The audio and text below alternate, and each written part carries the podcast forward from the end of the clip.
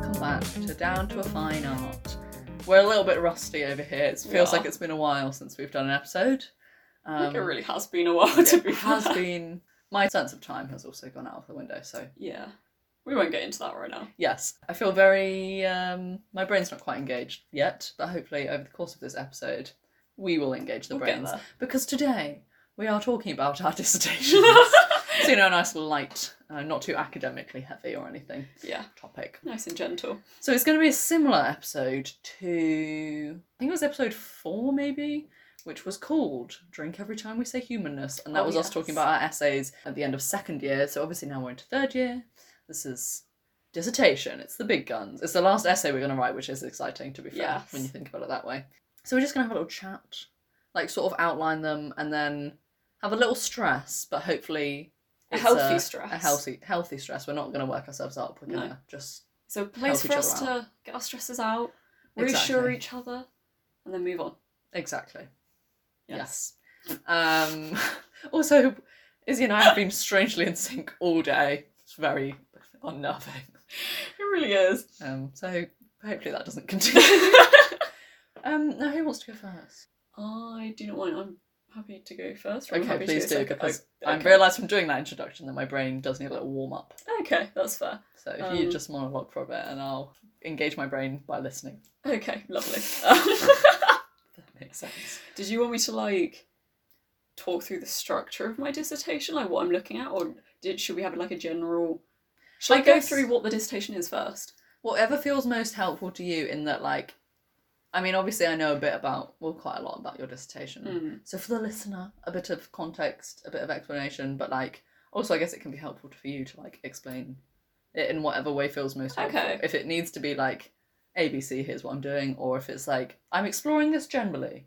I might do. I might do an. ABC. I Okay. like. I like I think a good I ABC. probably will do an Yeah. ABC. Okay. Well, either way, I'll start with what the dissertation is. So Mhm. obviously, our dissertation is five thousand words Mhm. with is it ten percent leeway? Yes. Nice. Yes, that's pretty self. I don't need to elaborate on that. Got um, the stats all the way early. Yep. Um, so that's kind of the rough length. And like as for actual topic, I feel like it's kind of a misconception that like because we do fine art, we're doing our dissertation about an artist or an artwork or an art movement. Like it's Mm. very art based. It's really not. Mm, that's a good point. Like we could essentially have done our dissertation on pretty much anything we wanted. So for me personally, my dissertation has actually ended up being like a mixture of science, art, and medical things, Mm. which is I guess medical is part of science, but like Mhm. it's quite it's not overly art based. It's interdisciplinary. Yes. And yeah, obviously some people are like there's uh I get the impression like theirs is a lot more art based than Mm. mine, but like yeah, I feel like that's something that kind of pops up. Like a lot of my or some of my friends have been like, Oh, it's like you're looking at an artist or something and I'm like, honestly, no, that's like really not the point I'm making in my dissertation. I'm We've- using artist in it, Yeah. but it's not the point I'm making. I think we're both similar in that, in that we're like using artists. I mean, almost we're just shoehorning them in. Like Yeah. we're using artists to talk about other things Yes. rather than. But then again, is that what art is anyway? I don't know. That's too heavy. Too, I'm too not early. getting it. You've really gone for it. I'm sorry. I'm sorry. Let's keep it light. We can talk through your dissertation and then we'll. Because Okay. I'm interested to see how you're using your artists because yeah, I ha- think we have similar issues in that. Yeah. I also planned my dissertation was like, ah, there's no art here. Yes. Which is a weird one. Mm. But also, I don't think it's that.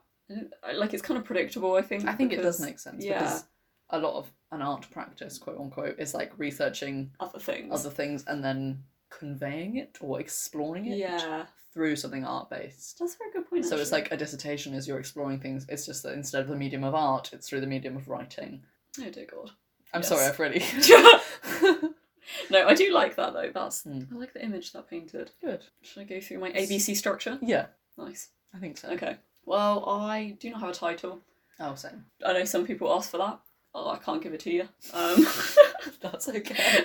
just, just so we're clear from the start. Brilliant. But yeah, so like essentially, I annoyingly I've like stuck. I literally I have my dissertation structure like stuck up in front of me, but it's the lighting is not bright enough for Oh. me to oh. be able to read this. So you I put that might lamp on? I might just pull it down. Come here. Come here, some live paper There we rustling. go. I won't be editing that out. Bit of ASMR Get a little, got a little. Mm. Um, right. Anyway, um, yeah. So basically, I'm I'm kind of like I said, doing a mixture of like science, art, and medical stuff. Mhm. Um, so I have my introduction, my conclusion, but I have like three chapters. Mhm. Um, so each chapter will essentially be like it will have a specific artwork and like some research, some texts to like go into it as well. Mhm. It will have basically like a I don't know how to say this because I've been using the word cycle a lot, but I'm I'm Mm. becoming more aware that what I'm talking about isn't really cyclical. Mhm. Um, but essentially, I'm looking at endometriosis. So I'm comparing each chapter is like a stage of endometriosis in the sense that like I'll go through them in a sec, Mm. but like you know one of the stages is like getting a diagnosis Mhm. and that sort of side of things. And each chapter will also have basically like an area of the natural world that humans have like inserted themselves into in Mm. some way or is damaging in some way which I know sounds they're quite strenuous links. However, I have I've found good ways of putting them together. Mhm. So the first chapter, I have basically gone for like so the section the endo endometriosis um like section of it is when your symptoms first start, like when you go see the doctor. Mhm. There's a lot of essentially blame and gaslighting that goes on. Mm, It's lovely. it's very much like you're not ill, you're just not exercising enough. Like you're not you ill. considered your it's diet? just IBS. Yeah. Are you sleeping okay? Are you seeing a therapist? Like yeah. it's very kind of yeah, a lot of blame and it's it's very odd. And I think it does make you doubt your experiences like really quite considerably. Mhm. And again, like it's yeah, a very uncertain it's just uncertain. The whole thing is just uncertain. It's very Mhm. weird. Yeah. So that's the endometriosis stage. The natural cycle bit. I wanted to look at like the rising frequency and intensity of wildfires. Mm-hmm. You know, obviously fueled by climate change, we are as humans the biggest contributor to climate change now. You love to see it. And I kind of, you know, I think the connection I had was this idea that like unless the change is like very dramatic and sudden, we often don't Yeah. notice that things are getting worse. Like it's a very reality is just a bit warped. That's a very good point. Uh, it is. There's a lot of gaslighting going on around climate change. Yes, exactly. That I hadn't really considered.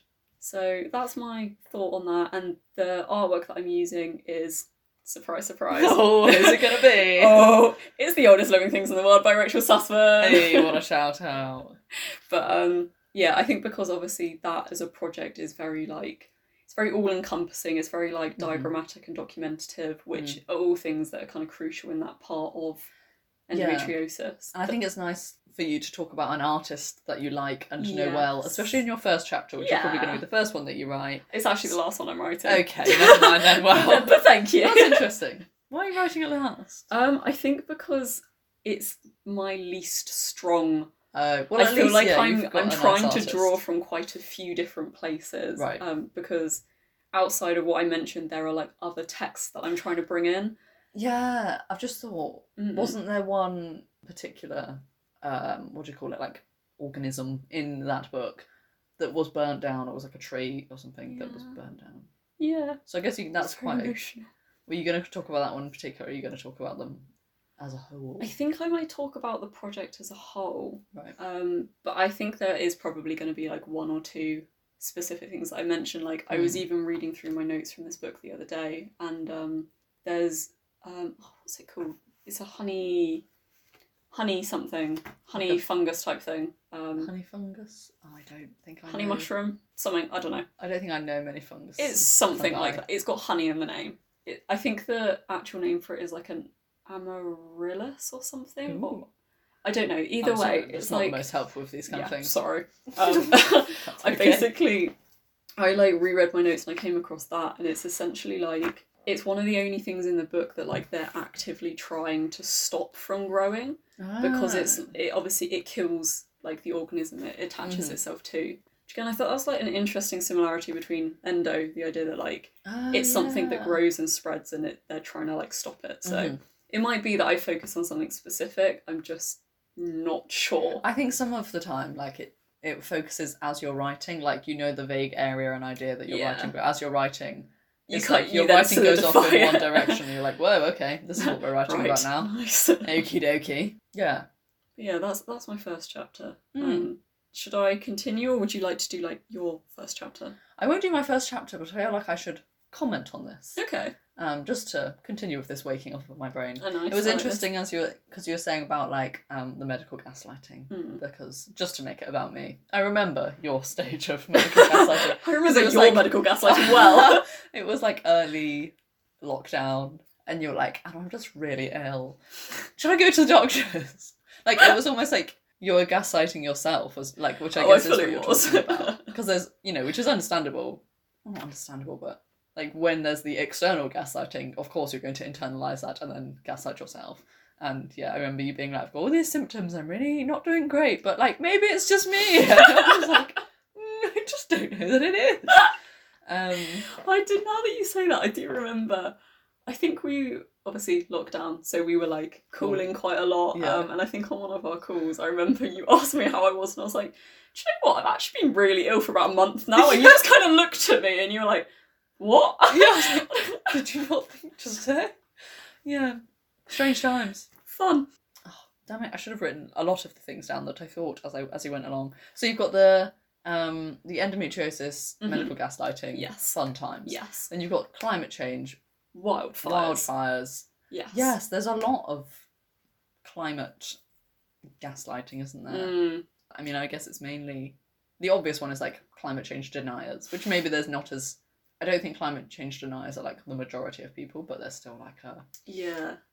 notable I guess more of it would perhaps be not climate change deniers, but like the climate of- change people who like so, climate change people people who are aware that climate change is a thing but like actively refuse to do something about Mm. it Yeah, or just like the very, very slow pace with which Mm. a growing crisis is being Yeah. reacted to, kind of like thing. something has just popped into my head i don't know if you remember but i think i don't know if it was shell like the incorporation Yeah. maybe it was bp uh, i think One it might have been shell Right. but they they like did a tweet did a tweet they tweeted a tweet um, I'm sure that's better. I like it personally. Okay. They tweeted a tweet that was essentially Mm. it was like a very much like, what are you doing to save the planet? Like, Mm. You know, like cut back on this and like do Yeah. kind of that sort of thing. And they're one of the biggest contributors to global warming, like in the world. Yeah. They're horrific. There's a lot of that going on, isn't there? Like, I think that's very. In, that's a whole interesting realm in that I went to the cinema recently, and Mm. there was. I don't know. Just the fact that I was at the cinema when I saw this advert is completely irrelevant to Nice. the story. But I saw an advert nice. that was by Amazon, and it was again, it was similarly like climate change, woo, and it's like It's very performative. it was very it? like on yes, it's very performative. It's very like, what are you doing as an individual? And it's like, no, Amazon, you're Yeah, you're the one that's- massive. What are you doing? It's just like, oh. I mean, I guess it's always good to have like, it's better than nothing. Like at Mm. least they're acknowledging it, but it's a very, very, very, very, very low baseline. do I very much understand that. I Mhm. think I am actually going to make a note of that because Yes. I think talking about it This has made me realise that I do quite like this idea of maybe looking at, I guess, because there is a similarity between like the big companies like Amazon and Shell who are like, what are you doing to like correct Yes, this thing? the And, like the doctors who are like- like, what are you doing to like make this happen? Definitely. But then it's like tying that into Rachel good old Good Rachel. old Rachel. Because she's. This is something that I really struggle with with my artworks. Is I just don't know quite what I'm using them for. Like, am Yes. I am I saying them? Am I using them to say the same thing but in Mm. art, or am I using them as like a counterpoint, or like? I guess. What am I Sorry, that's a really difficult for? question. Well, I wasn't meant to be like a. Well, I guess like I said that it's it's quite like her work is quite it's very documentative and Mhm. like you know very it's it's very complete in what it contains Mm. um, and is quite a good like I guess it could serve as like a memory because obviously some of the organisms in this book have now Mm. died so it's quite like a good I don't know Yeah, it's almost like not the opposite of the corporations being like, "What are you doing?" But in a way, it is. It's like she's giving a voice to these very old yeah I don't want to be like helpless things, but like things that are being impacted by climate change, and she's like documenting the facts and almost like in opposition to the Mm. the the polluters being like, "What are you doing?" It's like the things that are being affected are being like, "No, what are you doing?" I think that's it, and I think actually that's probably why I wanted to use her is because this idea of like almost sort of documenting like an unbiased truth in the sense that like these are organisms that are alive. She is Mm. documenting them very kind of plainly black and white for you to Mhm. see. You kind of can't dispute it. Mm. And I think that that's kind of what I wanted to like bring to this point about endometriosis is that obviously you you get like the blame, the kind of on very uncertain reality, but um I think really the only way to like move on to the next stage of endometriosis, which is the diagnosis part, is coming with evidence and being yeah. very much like like I have literal pages of medical notes I remember that of like well. symptom diaries of medications of like literally everything I could imagine I documented Mhm. because I needed it because Mm. you know I'd sometimes I'd go to the doctors and be like I'm really really ill and they'd be like take this pill and I'm like but I'm ill that pill isn't going to fix me that's a painkiller that's not actually going to fix my pain Mm. Yeah, I like the. I think that was something I was going to say. Is it's like there's a real temptation to think that everything within a chapter has to be like saying the same thing or like really a coherent point. Whereas Yeah. I think the idea that you can then use Rachel Sussman almost as like a bit of a bridge and being like, this addresses this and kind of answers it in some way and also leads me to my next point Mm. is good. And I really liked the phrase that you used when you said like I wanted to bring Rachel Sussman to this. Like I like the idea of bringing something to something. And it's- It's not quite as like it's that thing that Simon likes to say where you just like bring two things together and you see what they do as opposed to like it doesn't have to be as explicitly planned and like and now I'm going to use this to make this point. It's like I'm going to bring this in and see how it interacts with the things I've just said. yeah no I like that So I enjoyed that phrase. I have to say, I know I'm aware that all I've essentially done is just talk you through what I'm doing in this chapter, but I actually feel like I have now figured out this chapter a lot Good, more. good. And also you've got it all on record. And no, fantastic. in your note form and in this verbal form. I think the verbal form is going to be a lot more helpful than my note form. Brilliant. Well, you've got both, so that's all good. Hmm. Um, thank you for that. That's okay. Would you like to do your second Oh. chapter? I feel a bit bad. I'm talking quite a lot. Would I just you like me to continue? I well, I don't want to make you talk a lot, but I think it would probably make more sense to do all of one and then all of somebody because I think otherwise we might lose half. Oh yeah, that's Because there's true. a lot of threads in both of them, That is very true. and true. our threads might get quite tangled quite quickly. Okay, is that okay then if I continue? That's absolutely fine. Fab. I'll try and. We can also it, we can talk for as long as we want. It doesn't That is have true. to be. That is very true. Okay, well, second chapter. Mhm. So obviously, like I mentioned, this chapter with the endometriosis part of things is the diagnosis. Yes. So essentially, with endo, the only way to get an official diagnosis is through excision surgery, Mm, Which- fun. is where they essentially cut around the tissue and take it out of your body. Mhm. Um, then they send it to, I think it's histology. I think that's the study of like tissue. Sure. They send it to histology, and then histology analyzes it hmm and either says no your surgeon has basically just cut tissue out of you um, which did actually happen to me Excellent. um, or yes this tissue has like the components of endometrial tissue which means Mm. you have endometriosis That's very interesting as a yes like a way of diagnosing. it's very weird so like when i had surgery i had three patches cut out of me hmm two of them were endometriosis um, That's so yeah. which so was actually quite funny because I also in my follow up like appointment I watched my surgery. Oh. Um, God, that. and it's funny because he was showing me like his Oh thought process God. as he was operating. That must have been so weird. It was it was pretty cool. I'm not gonna lie. oh god, I Um, couldn't think of anything worse. but essentially, he was like, "Oh, this bit here. Can you see that? Like, it's really hard to explain, but like, you can visibly see endometriosis. Like, right. it looks odd. The tissue, Mhm. like it's it's kind of like a blemish. It's it's Ah. weird. So he was like, "Can you see that?" I was like, "Yes." He was like, "I cut around it. I remove it. That's endometriosis." Mhm. And to be fair to him, there was one bit, the bit that he got wrong, Mm. where it did it look something just looked a little bit off Mm. with it. And obviously, thing about endometriosis is that because it's a rec- it's a recurrent growth, Mhm. um, if they leave any part of it, you haven't had sufficient treatment. Mm. Um, it, they kind of have to remove it all in one go, otherwise they can't really tell you that you've received treatment because you still have it and you're still experiencing the pain and the Right. symptoms. Mm.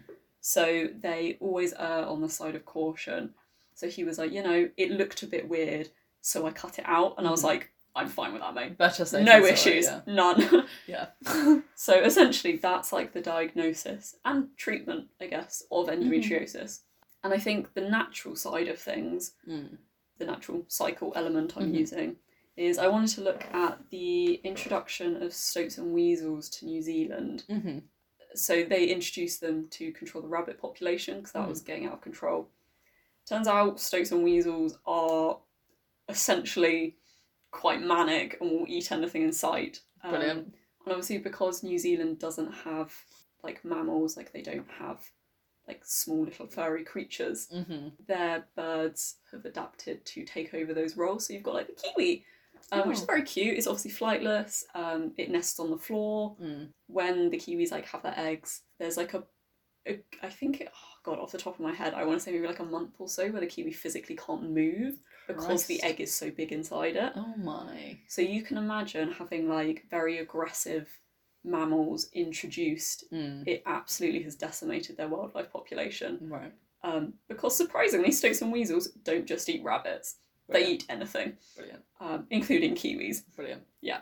So kind of messed up there. hmm And I think essentially what I wanted to look at in this chapter was like this almost like tension. I think like that really intense. So obviously, when you go to have surgery for endometriosis, you have to sign a consent form that basically like gives your surgeon permission to make the best decisions for you and your body Mm.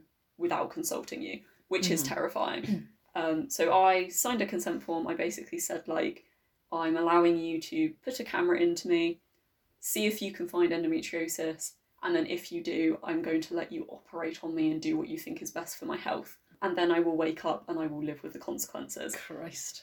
It's quite intense, Yeah. and it is like obviously terrifying Yep. um, to say the least. Yes. Um, yeah, so it's it's quite it's really quite scary. Like Mm. you're sort of worried for the future. You're like, what if they don't find it? Like, what if they do find it? yeah, it's very Um, high stakes either way. Yeah, and like obviously you're excited because you're like, oh, maybe my life will improve, but then you're Mm. scared, and then you're hopeful. It's just a lot, Yeah. and none of those emotions are particularly like gentle. They're all quite intense. Yes. So it is quite a big leap of faith.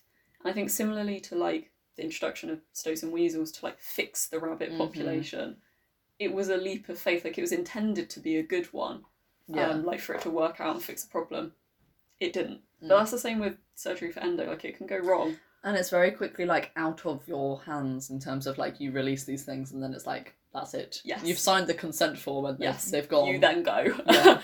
so in that one, I'm looking at the artwork Rest Energy by Marina Ah, Abramovich. I could UA. see you saying that. That was nicely done. Thank you, thank you. Which for the listeners is basically it's a performance piece. I think it's approximately four minutes long. Right. Um, I don't. Yeah. See, I've only ever seen like pictures of it. I didn't really know how long it was. I have to say I watched a clip of it and it was I couldn't watch the whole thing. It was actually quite scary. Yeah, I don't blame you. Um, but essentially, what happens is they. I don't know how to describe this very well. So Ulay is holding like the bow, um, like the string of a bow, um, with the arrow fixed into it, yeah. and Marina is stood in front of it, and they basically are both like holding either end of a bow. Yeah. And then they lean backwards, so the bow is like pulled with an Mhm. arrow pointed straight at her heart, yes. and then they balance there for about four minutes terrifying. um, not fun. But again, like I like this. It's a very, it is so intense. It's Yeah. just a lot of emotion, hmm and obviously, again, it's a massive leap of faith. Like it's a very big commitment and show Mm. of trust. So I think it's a really good artwork to like bring those. Yeah, that point I home. agree. It's like very high stakes. Very much like it could go really well, could go really badly. Mm, It's strange actually in that like with the artwork, it's like if it goes well, no one's died. Yeah. Like that's basically the, the bottom line of that. And then I guess you've got the other layer of like if the artwork succeeds in terms of people like it as an artwork. mm, Whereas yeah, the surgery, very high stakes in terms of like even emotionally if they don't find it, it's quite gutting because you've gone through a lot to get there and then for it not to be it, it's like brilliant. Well, mm. I just went through surgery for something I don't even have. Like, yeah. And I think equally, like to build on that point as well, like surgery for endometriosis is genuinely given as such a last resort. Mm. Like an average diagnosis is ten years. Yeah, it's. I mean, it's so like final, and by that point, the idea is that like because it's exploratory surgery as well. Um, the idea is that nothing else it there, there can be nothing else wrong with you like this is the only possible thing so to Mm. have surgery wake up and be told it- wasn't found is just horrific gutting. yeah Yeah. like it's. I think it must be quite. I mean, I don't know. I literally don't. I'm not a medical professional in any way, shape, or form. But I feel like it must be relatively unusual to have the diagnosis and the treatment being so like singularly one. yeah Like I don't know. It's you know normally it's you're diagnosed and then you're Mm, treated, rather yeah, than it being like we're giving you this treatment and by treat. Well, I suppose by treating you, we'll find out if you've got it. I mean, I guess that must crop up in other places, but it seems quite an extreme example of that. yeah i don't think like, it's an overly common the surgery will Mm. tell us whether you've got it or not. quite Mm. Intense Very and i feel like that's a good artwork for that quite an intense Yeah, definitely. I'm Yeah. excited to read this. i'm excited to read i hope i write it essentially Yes. That's what I say when people say like, "Oh, I can't wait to read it." I'm like, "Me yeah. can't wait for it to be finished." Should I run through my third chapter very quickly? yeah. Nice. Third chapter, the endometriosis side of things is the recovery, Mhm. obviously. So, obviously, by this point, the idea is that all the endometriosis in you has now been cut out Mhm. and removed from your body. So, you are technically free from endometriosis. Yes. I there's like a few that I know that there are like discussions around that in itself because obviously it's a it's often like a recurrent disease so like it it comes back you know maybe they missed a little bit and you don't know like it's it's not as black and white as like you no longer have this mm-hmm. it's kind of not that simple but essentially that's the premise is that you no longer have endometriosis Hopefully, yes. hopefully. However, obviously you have like it takes a long time for your body to like recover. Mm. Um, and equally, a lot of people, even after having surgery, still have symptoms. It's Mhm. just a bit more manageable. So they're still chronically ill. They're still in pain every day. It's just a little bit less. Mm. So obviously that kind of remains. You've got the actual now like surgical scars as well, which Hmm. remain. I've got my three little babies. I love them a lot.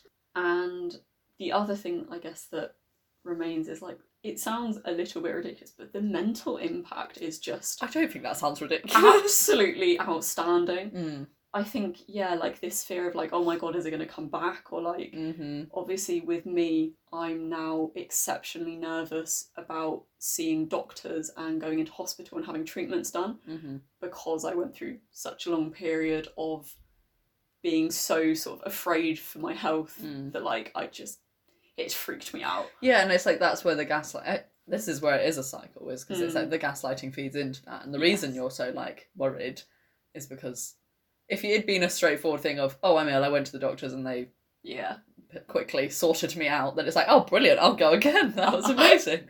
but because it was so long of like going backwards and forwards and Then- and to be fair like my doctor i'm very lucky that my doctors were fantastic like mm, they did take me seriously, but equally, I think I started going to the doctors a month after I became ill. So I started going to the doctors in June, and Mhm. I had surgery, or I was told I needed surgery um, at the start of October. mhm. So that's a long period of time where I was essentially going to the doctors every couple of weeks. Mm, Um, and I was just saying, it's just not working. Like, what you're doing for me isn't working. mm. Um, and like, that is quite.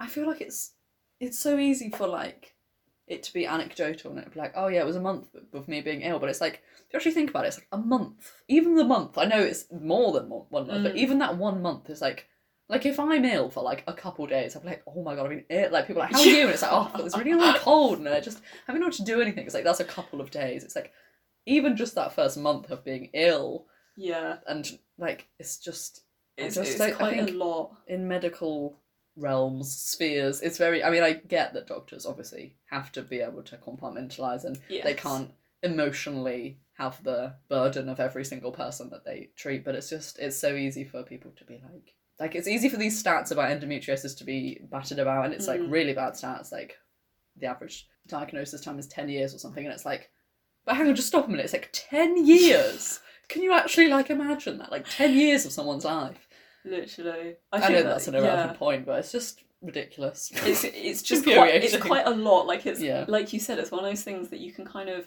talk about quite on the Like, surface, but then like when you actually think about the mental impact of being that like severely ill for that length of time Mm. is just really quite insane, terrifying. Yeah. So again, like this mental kind of effect like does last as well, and like Mhm. a lot of the fear remains. Um, so yeah, although the endometriosis is now out of the body, Mhm. it has left its impact very much. I see where you're going. Um, it. so the natural cycle or Mm. the natural side of things that I want to look at, I want to use. I want to look at the use of atomic bombs Mhm. um, and the subsequent nuclear fallout from Mm. them. Because obviously, when the atomic bombs were sort of, I think it was like 1945 that they started, like, Yeah. those were the big ones. Mhm. Like, when those happened, so, I mean, my knowledge of nuclear energy is very, very basic, but essentially, from what I can tell, what happens is when when they, you know, Detonate. nuclear bombs, Yeah. they use um which one is it? Is it nuclear fusion? Um, Nuclear fission. I definitely Nuclear fusion. I think it's nuclear fusion. I think so because that's Because the splitting, isn't it? hydrogen bombs nuclear fusion is putting the two together, fission is splitting the nucleus. And I think a hydrogen bomb is they put two they do nuclear fusion to trigger a Oh, yeah, nuclear fission reaction, which is why hydrogen bombs are so intense. Yes. So I think they just use nuclear fusion in atomic bombs. I'm not too sure. It's one of Yes. them. But essentially, when it's done, there's two man made isotopes that obviously don't exist previously hmm because we have created them. Mm. And they've basically like seeped their way into good word. like the I might write that down. Seeped their way into sorry. Drink.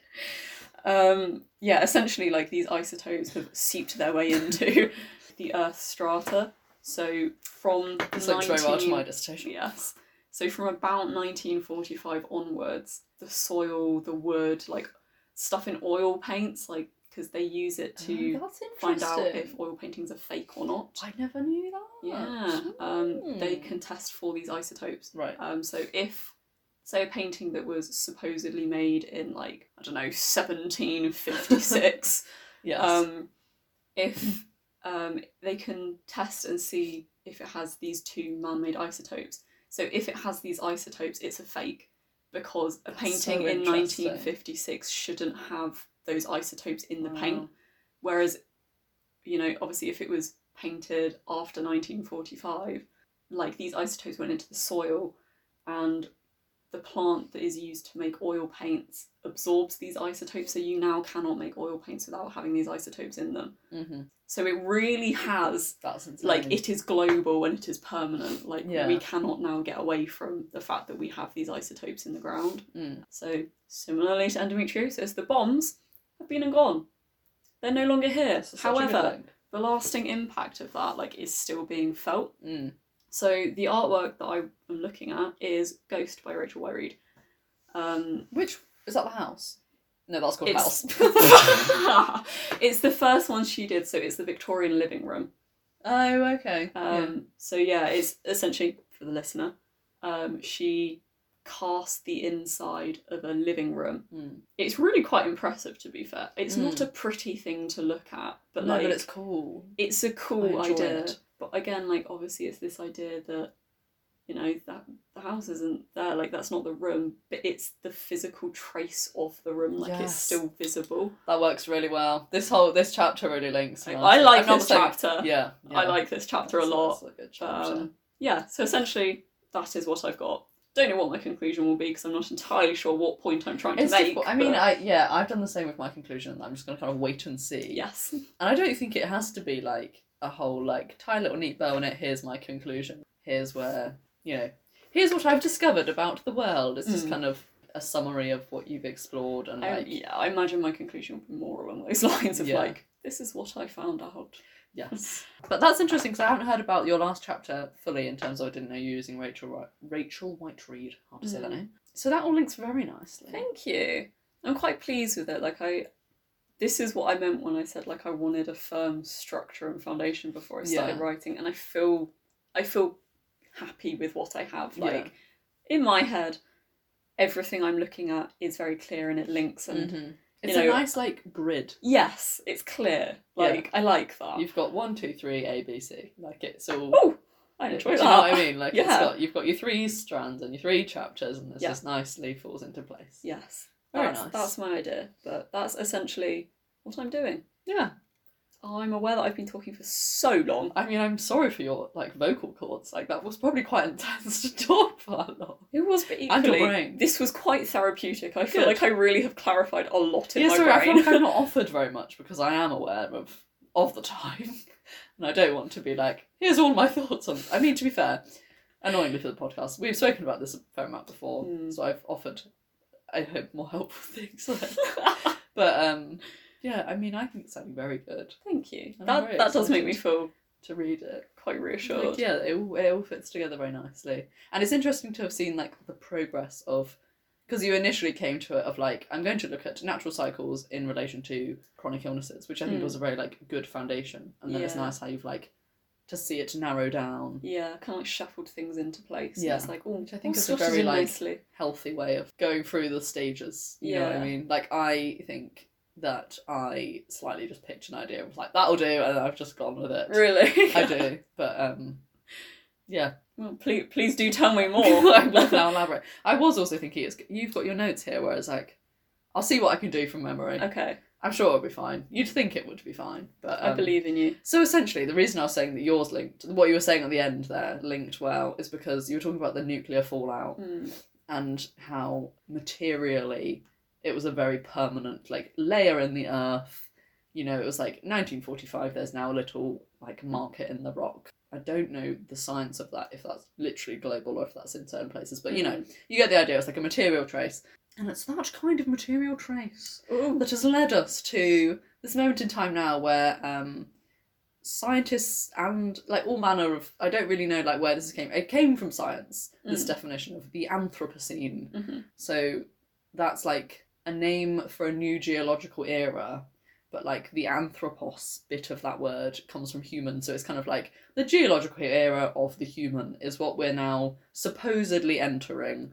And it's kind of tricky to write about because it's not technically defined yet. It's still kind of forming as a definition. Like it's been forming for quite a while. Hmm. And it's fairly easy to wrap your head around. Like it's a geological era of the human. Like it's like bish bash bosh. That is, in layman's terms, what it is. Delightful. Um, but it is kind of hard to write about because scientifically it's not got a start date yet. In terms of one of the start dates that's been proposed is that you know 1945 or like you know 1950s kind of nuclear beginnings. Mm. Other start dates are like the start of the Industrial Revolution or um like when colonization began oh, okay. or like when farming began back in the Neolithic period. Like, there's a very wide range of like things that could have started it, and it's very strange because science, like normally defining the start of a geological era, has no like political ramifications or like it doesn't really go beyond this line in the rock way way back means that this you know like there's a slightly different type of rock from here to here it's like okay brilliant I don't, to my knowledge, I don't think that really affects anyone living now. No. So it's quite an interesting like area in terms of where we define it. There's lots of people with lots of thoughts about it. and my dissertation is trying to explore those. But the problem is, in a 5,000 word essay, there's a lot to cover. That doesn't surprise me at all. Um, and so what I'm doing in my dissertation is like I've picked this idea of water Mhm. and I'm using that to try and narrow down what I'm looking at in terms of where I got to this idea from. Okay. Is that Anthropocene is a geological thing Mhm. and geology is rock. Mhm. However, so you've got this very like permanent like rocky idea of like the Anthropocene Yes. this is set in stone. But then there's a lot of people critiquing this idea in various different ways, which Mhm. I will get into a little bit. Nice. And so I quite liked the idea of having rock and then having like an opposing force to rock, i.e., water, and being able to talk about like the material interaction of rock and water. They're both like deep time materials, and you think that rock is pretty like sturdy and Pretty you know, movable, you know. Yeah. Can't, Can't pretty, do much with pretty it. solid. Um, but then actually it- over deep time scales, kind of water can actually like erode and move rock and Really sort of things like that. So- that. I was trying to get into that, but it turns out that's quite hard to like tie in all this like poetic metaphorical stuff with like actual real world criticisms and like artwork. So this is what we were saying is that like I had this idea of like here's criticisms and here's like a metaphor thingy for it. I don't know if it's a metaphor, I don't know if it's like a figure, quote unquote. Like, Oh I don't know what yeah. it is, but something. something. And then I was like, oh, and it's a fine art degree. I should talk about some art. Um, and so I'm using the art to like structure my dissertation. Okay, So I've got, like you, three chapters. Each one's got a different artwork. nice. So the headlines are Chapter one is Nowhere Island by Alex Hartley, is the artwork I'm using. hmm So it's a bit of a lengthy process to explain this artwork, but essentially, this guy called Alex Hartley, back in 2012, discovered a new island in the Arctic um, waters off Norway, Nice. and it like it would it was quite a small island, like it had just been uncovered by melting glaciers, and he somehow managed to gain like legal ownership of this island by like literally putting it on a boat and to moving it out into international territory. Like there's a whole load of legal stuff that went on that he got ownership of it and he called it Nowhere Island. And then he brought it to England and he like sailed it along the south coast and it was followed on land by like this embassy and people could like sign up to be a citizen and it was like this whole project about what does it mean to be a citizen of a nation, blah blah blah. Hmm. Um, it's an interesting piece. But I feel quite bad because I've used it as a way into lots of the criticisms about the Anthropocene. And I really did not enjoy writing my first chapter because, not that I finished writing, but like the first draft of the first chapter, because I just felt like I was laying into this man who just made a very like innocent, not innocent, but like he just tried to make a nice artwork. He's just trying to do his here's job, you know. being like this echoes like colonialism and slavery. it's like I really like yes. you've gone, I went you've gone hard quite quickly. and I really was trying to make it clear that I was talking about I was using it as a metaphor for the Mm. Anthropocene rather than Actually, actually yeah. so yeah, it's hard to summarize succinctly, but the the book I was mainly using in the first chapter was this one called A Billion Black Anthropocenes or None by Kathryn Yusoff. Hmm. And she's talking about how well she says many things. I really obviously in like a sentence I'm not going to be able to give it justice, but it's kind of talking about how the Anthropocene is a very universalizing like it's very much like look what we as humanity have done like Mm. humanity as a universal whole and she's being like well it's not actually all of humanity equally in fact more Yes. often than not it's sort of white western colonizers who have gone over and inflicted kind of damage to other people and environments that's led us to where we are now. You can't equally say that it's all of us. And lots of things along those lines. So i thought that it was a good artwork to talk about that in terms of like this is why i feel so mean because like it's a one it's one white man claiming some territory and doing a thing with it. Yes. and it's like based on a rocky island. Like it's got the water and the rock that i want to talk about. So um yes You've done amazingly to fit all these things. I'm genuinely like, you have got the rock, you have got the water, you've got the Anthropocene, you've got the white man doing something, you've got the text that is like, I just, there's but this, is so impressive. I mean, thank you, but the problem is there's just too much, and like, yeah, it was hard to write. I've written a thing. I Okay. definitely need to go back over it and work out what the hell, like, if it makes sense, because I do have a tendency to just want to write everything that I've read, and I need to make sure that I'm concentrating on what I'm trying to do. Okay. But then it's that whole thing that we both have, where it's like, neither one of us has a title. We both know our area, Mm, but I don't. I need to be like, what am I doing here? Yes. yeah. Um, and I feel like that's it's almost like an endless sort of I don't know, an endless cycle because at least with me, I can't obviously get a title until I've like done what I'm trying to do. yeah. But I don't know what I'm trying to do, and the only way I can figure out what I'm trying to do is by doing what I'm trying to do. it. And I just feel like I'm going in cycles of like, I need to write this chapter. Oh, but I don't know what I'm doing yet. Mm-hmm. But I'm only going to know once I write this chapter. And Yeah. It's just horrific. You're so right, because and also something that I know we've mentioned on the podcast before, but our deadline is for dissertations surprisingly early. Like we have basically, well, today is the third of November when we're recording, and it's due in on the twenty fourth of November, and we've only been writing it for like since September. So we've only had a couple months to essentially do our dissertation, Yeah. which does make sense because it's quite short as dissertations go, and it's not worth too much, but also like oh it oh is. Yeah, it is hard to kind of have the space just to think about things slowly and carefully. Like I just don't feel like I've got the time to be like to take it really slowly and think about it really carefully. It's like this isn't worth as much as my other module. I just need to sort of I just need to do it. to some extent. No, Which is I, a I shame. do understand what you mean. Like, it's difficult because, like, I'm kind of glad that it's a short module in a way, so I'm not spending all my time mm-hmm. stressing. But also, it would be nice to maybe feel a little less rush because I think I remember saying to you it'd be fun to be able to like play around with like the presentation or like mm-hmm. because obviously we do fine art, therefore we don't have to submit an, a usual document. It can be really creative yeah, and like I at least at least for me I I just can't like I don't have the time or the mental capacity to think things through creatively. definitely. There's like there's so many moving. I think There's just a lot. there's too much freedom. I think we were both saying we really liked the essay that we spoke about in our last Mm, essay sort of episode because it was a very narrow limit of one artwork and one text and you talk about them together which is quite unusual for a brief Yeah. but for a dissertation particularly like ours in that we can literally do it in whatever like format we want and i mean the only limitation essentially is 5000 words and that's and the time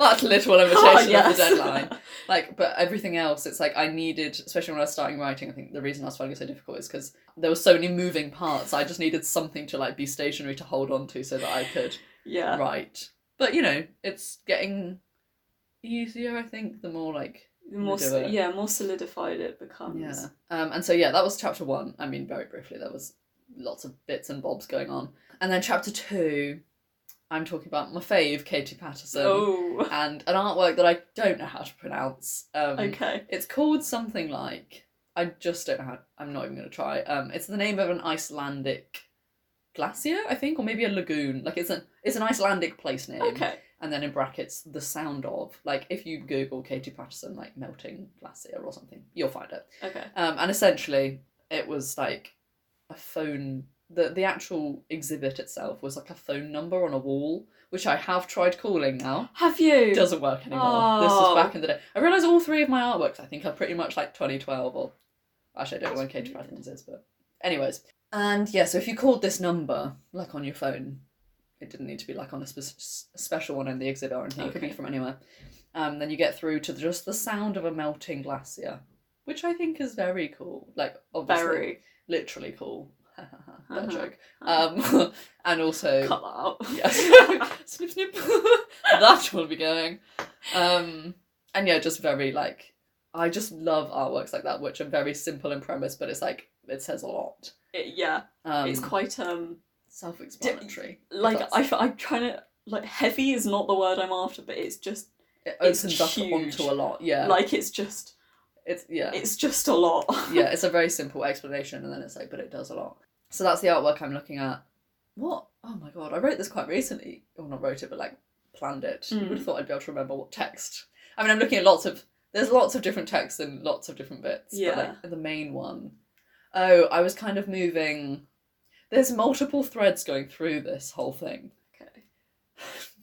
So one of them, there's almost too many, is that the first chapter was quite a human critique of Mhm. like, on a human level, the Anthropocene is a strange definition in terms of like it's very universalizes us all, whereas this chapter is a bit more like going into the idea of a non-human critique in terms of it's like let us pay attention to things that aren't human and how this is this chapter essentially is very similar to my last essay Okay. so if you go back and listen to the last episode rather than me talking about it now, would be better. But essentially, I'm looking at Jane Bennett and her text, of Vibrant Matter, which is all about how we need to pay more attention and sort of not look down on non-human materials so much. Like we need to see like a liveliness in them. Hmm. And I'm looking at that in combination with Katie Paterson's work, um, and how we can kind of like listen. It sounds very hippy dippy, but like listen to the glacier and like listen to the environment. Yeah. Um, and so it's like that chapter is a bit of a transition chapter. It's moving towards what my last chapter will then be, which is like a full non-human. Like we've got Donna Haraway and her Chthulucene, which is about just sort of like my last chapter is very like just throw yourself over to the water side. Like we've gone from rock and now we're like fully immersing ourselves into the deep sea and it's all very like tangled and I feel like I'm not making a lot of sense here. You're painting very vivid pictures. it's kind of about the it's getting away from the idea. I feel like I'm really monologuing here. I'm liking this. No, keep going. So the Anthropocene, another one of the problems with it is that it's very much like putting humans on top. And I know it's not necessarily glorifying humans. It's not being like, look how powerful we are in a great way, Mm. like in a good yay way. but it's Anyway. oh no. but like it is still saying like, oh look how powerful we are. We're like in the geology of this planet. yeah. And so it's like it's about moving away from that and sort of being like we're not separated and on our own and higher up. We are entangled with all of these things and we can think that we're like we can just build walls and keep it all out and Mm. blah blah blah blah, but actually we're all very part of this earth and we really, really, really do need to sort ourselves out and just embody a different mindset of we're part of this whole place. Like, Yeah. I feel like I've gone off quite a tangent there No, I think just trying to summarize it yeah. fairly um so yeah chapter 2 to chapter 3 does that sort of movement and the problem we're having at the moment is the artwork for chapter 3 as i was talking to you about earlier Yes. in that i'd really like this is a shout out if rona lee the artist happens to be listening to this podcast i'd really like to know more about your work because essentially i'm having this issue where i want she did an, an exhibition just keep talking and you can just die in the background. Rona Lee did this artwork. Sorry, this Rona Lee, if you're listening. Good old Rona. Back in um 20, 2012 again. Nice. Sorry about that year. Where she was looking at scientific data collected from like the deep, deep seabed and kind of how it was a very like haptic, tactile exhibition in terms of like how can we understand an environment that's so like alien to us? Like our instinct is to be like often in in scientific terms whenever we are looking at the deep sea it'll be let's peel back the water and kind of explore the seabed like let's map it out very exactly and it's kind of like she's exploring a bit more of a non-human way of approaching it like Mm. you know the creatures that live down there they don't walk around very carefully and measuredly and see things with their eyes like they feel their way around and they're very much like it's all very entangled and immersed I like. so it's very very relevant but the problem is i just can't get enough information about like one specific artwork and i feel like it's maybe a bit too broad to talk about a whole exhibition but i just cannot get any information about a specific artwork so that's still to be resolved but that's where we're at currently Okay. as you know Yes. just for the listener. And if Rona Lee is listening, I have both emailed her and messaged her on Instagram, so we'll see if she gets back to me. If not, I will probably just have to write about the whole exhibition, but we'll see. In the next next episode, we'll update you guys. I'll keep you We'll updated. we'll let you know if Anna's heard from her. Yeah, but I mean, just as a as a summary. So hmm. we've got my three chapters. Obviously. Yes. there's a slight movement from like human to non-human. Yes. There's a movement from rock to water. yes. Also, I've realised there's a little bit of a movement from like past, present, future in terms of past. I'm talking about historically how the Anthropocene has been set up. Oh. We've got like, yeah, histories. Present is like the glaciers are melting. Future is like let's be a bit more like. Simon likes to talk about like fictioning and like imagining futures. Yeah. And then also, what's my other one? There's one more thing. Oh, it's a movement of like surface and like we're on land, and then it's like the watery melting. Like we're a little bit behind. Katie Paterson's speaker is like a little bit below the water. It's a little bit like, Oh, and then the last one is like the deep Fully seabed. So it's like I'm wanting to, but again, it's like there's too much. Maybe I need to pick one. I don't know, but I'm trying to like, I don't know. I'm trying to do too much. I see what you. I honestly, I don't understand how your brain is still functioning because that's just that's so. The Anthropocene, like I, I know the texts that you're reading are quite. They're quite intense anyway. Mm. Like the idea of the Anthropocene is, you kind of have to like take a moment to wrap your head around it. Mhm. um, like that in itself is quite a large thing you're dealing with. And then you've got all these like multiple like strands of like going from one to the other to the other and like a metaphor for this and a metaphor for that and pulling this. I don't know how you're doing it, and yet somehow I fully understood, like literally everything you said. I was like, yes, yes, and I see where you're going Aw. with that. That makes perfect sense there. I'm and- glad. I mean, I think it's it's because it is so large that it therefore when you've got so much content and not in a braggy way of like I've got so much content, it's like I've got too much. Like there's too much going on. I need to be more selective, but it's like when there's a lot going on, it is then easy to. There's so much going on that you can always pull out different things, Mm. and I don't know. I feel like I should probably pick one of those three threads and run with it a bit more prominently than having all of these things going on. But I'm. It's one of. It will resolve itself as I write. Yes. The conclusion is going to be the big boy. It's going to be The like. The conclusion's going to be hefty. Yeah, the conclusion's going to have to pull a lot together. I think. The conclusion's going to have to pull his weight. The- that that five hundred words. It's gonna be. It's got to be good. oh dear. That yes. does sound so interesting. That though. is my dissertation. I hope it will be interesting. I love the sound of it. Thank you. I'm really looking forward to getting it over with. I'm not Yeah. gonna lie. Yeah, but it doesn't surprise me that you're perhaps feeling a little frazzled when it comes to it. Yes. Um, But I mean, I've not enjoyed writing it.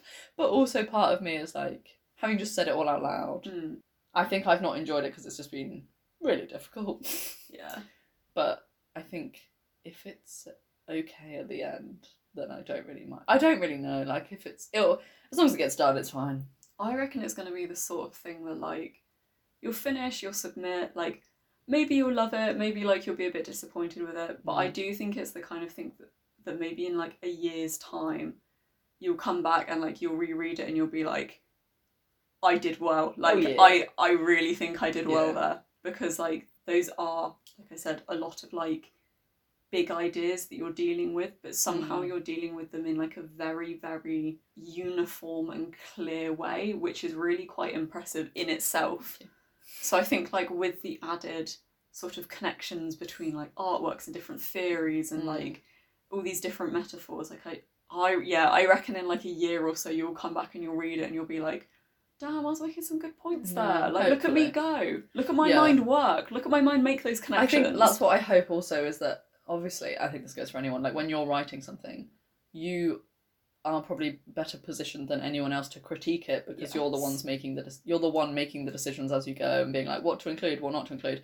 Whereas when you read something, you take it a bit more at face value and you're less likely, unless there's like a gaping hole of like why didn't they talk about this, you're less likely to be like oh they should have talked about this, Yeah. they should have talked about this. You'll be like oh that's a good point. Oh that links like yes, yeah I definitely agree.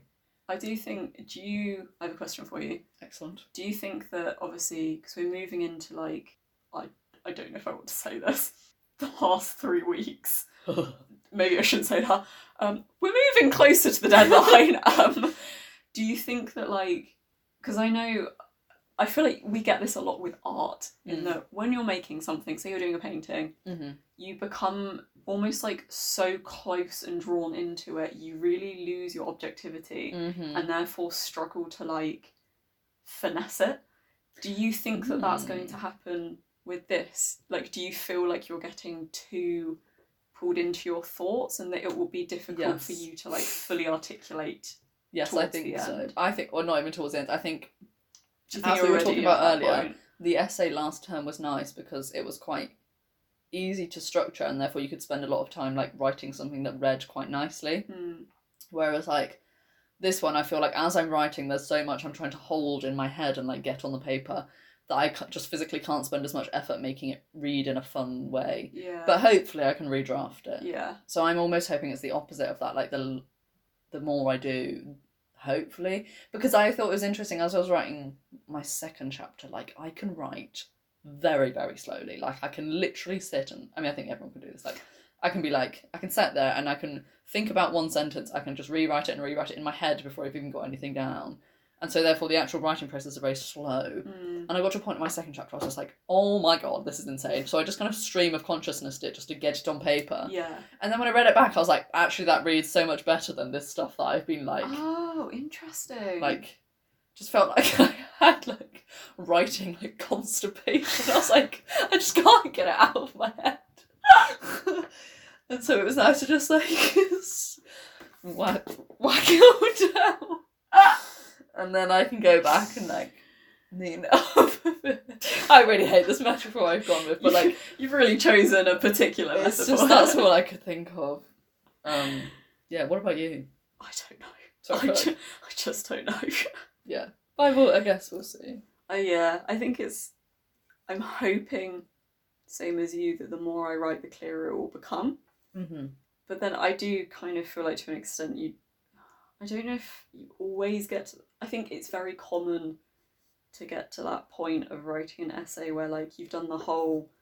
Oh, I'm not sure what I'm gonna do. Oh, this is what I'm gonna do. Oh, I don't know how to do this. Oh, I've done it. and then like at the end i feel like you get the bit where like potentially you're a bit too frazzled to like really be objective anymore Mhm. and it's quite just like, like get this done, please submit. yeah and i kind of i don't i'm worried about reaching that stage before everything else is clear Yeah. because then i think i really will be in a bit of a bit of a pickle Yeah, I think I do a thing where, as I'm writing, I'm like, it's fine, I'll redraft this, I'll re-go over it, and then as soon as I put like the last full stop on the first edit, part of me is then really scared to take it apart and like edit Yeah. it again, because I'm like, what? And I know it's not like I can save the first draft and open it, it like it's not like I will physically lose it, no. but like, yeah, a part of me, I don't know if that's the same thing that you're talking about. I don't know if I'm losing objectivity or if I'm just suddenly very precious about what I've got, or like yeah and then yeah, I'm quite bad at working up to a deadline in terms of I'm not a last minute worker. Like I'll get quite if I'm close to a deadline,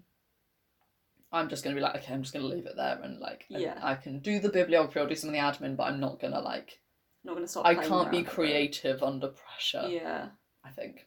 No Which is I not do, ideal for a fine art degree. I do get that though Mm. Because I think like when it gets, I don't know, I yeah, when it gets to the end, things get a bit. You don't have the space to be as like, oh, we could try this. Oh, let's try this. It's like Yeah. I just need to get this done now. I think equally like actually while you were talking, it made me realize that this is something I do. Mm. Like when you kind of you're like, oh, I'm just gonna get this down. Like it's a first draft. When it's done, I can go back and like re-edit it. Mhm.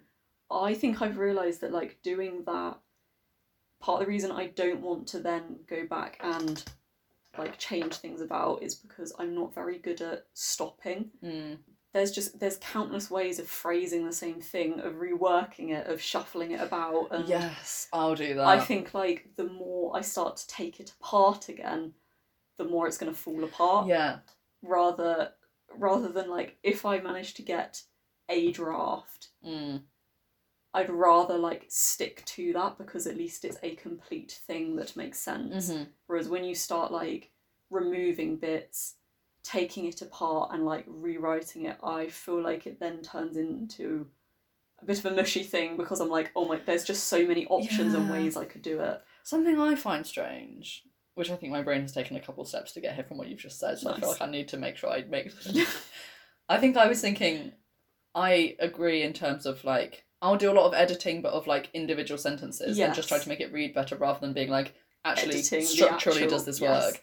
And then I was going to be like, I don't like how when I'm editing something, and again, I don't think this would just be me. You, when you're editing something, you're reading it a lot like slower and more carefully than if you were reading it as somebody who was reading it to be informed or like for whatever other reason. Yeah. And so I find that I write, I find it really hard to know at what speed to write. Like sometimes I'll be like, I'll do a different idea per sentence, and as I'm writing, it's because I spent so much time on each sentence that to me it's like, well, Christ, we've covered that topic there in that sentence, and then and then I'll read it back and I'll be like, whoa, whoa, whoa, whoa, whoa, I need some like padding, I need some like. But then other times it's like, well, now have I have I done too much? No, not enough. Like I find it really hard to know the pacing and like how much. I think this is particularly difficult with a dissertation where you've gone quite specific into something, yeah. and the the tutors are like, well, write with your audience in mind. just like this, but I don't know exactly. Especially on a fine art, I know we keep it, especially on fine art, but like all our tutors have such different subject areas, and we don't know. I mean, we have our individual tutor, but we don't know who's going to be secondary marking it, and like exactly. I know that there's some tutors who know the Anthropocene and all the critiques really well, and my thing won't be particularly groundbreaking. But then I know there's other people who might not even know what it is. And so it's like, how much time do I spend defining the Anthropocene to begin with, to then even spend the rest of my dissertation Yeah. going against it? Or how much do I go, this is what the Anthropocene is?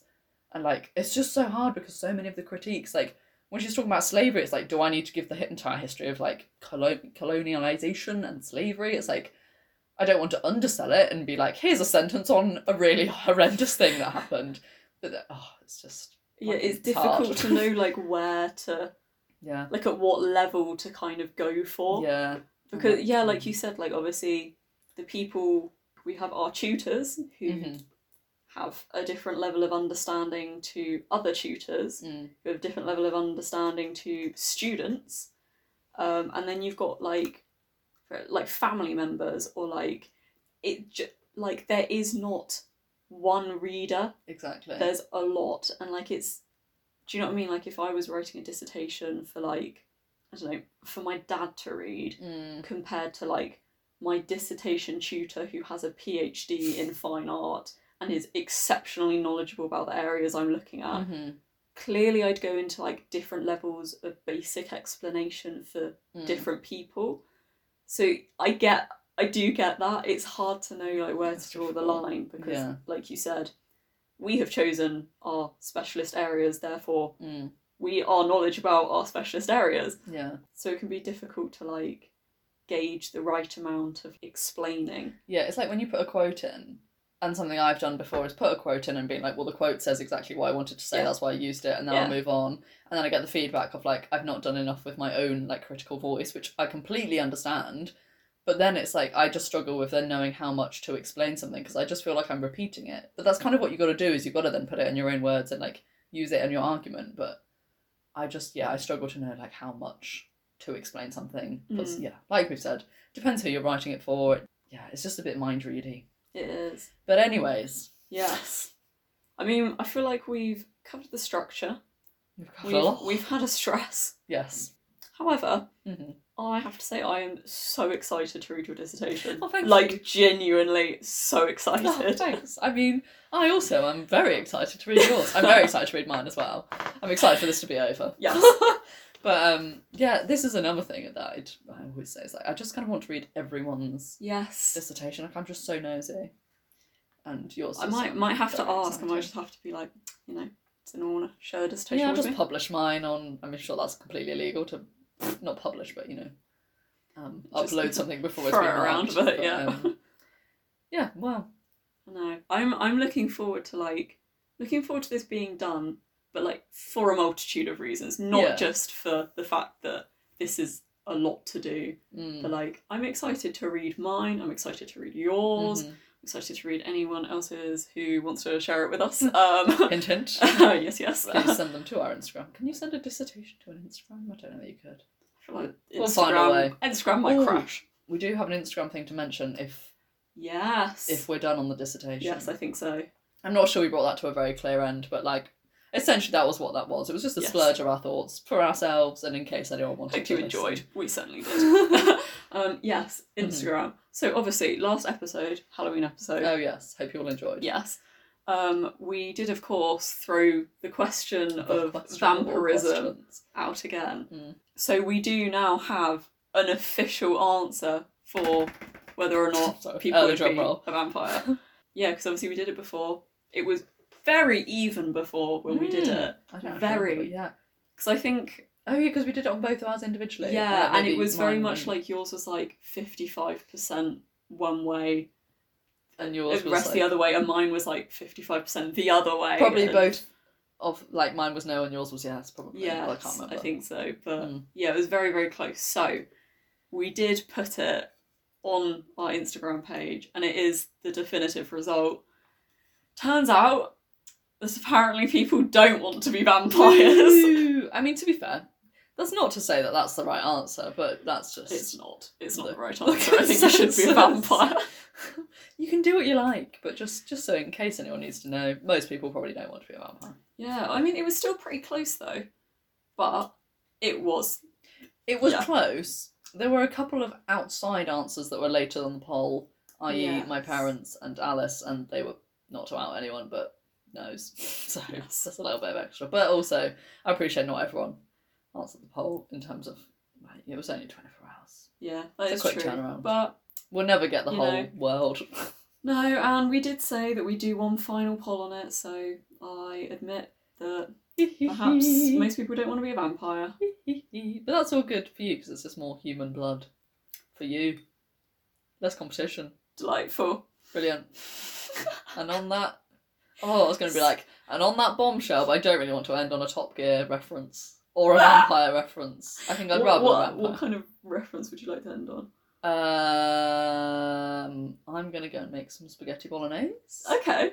because we've Food had the reference. carrots before, Yeah, to be fair, with the and there might be carrots in this bolognese. I think. oh, interesting. Yeah. Well, on that note, on that food-based note, I hope everyone else has some good food plans coming up. yeah, I guess it depends what time of the day they're listening to this. Yeah.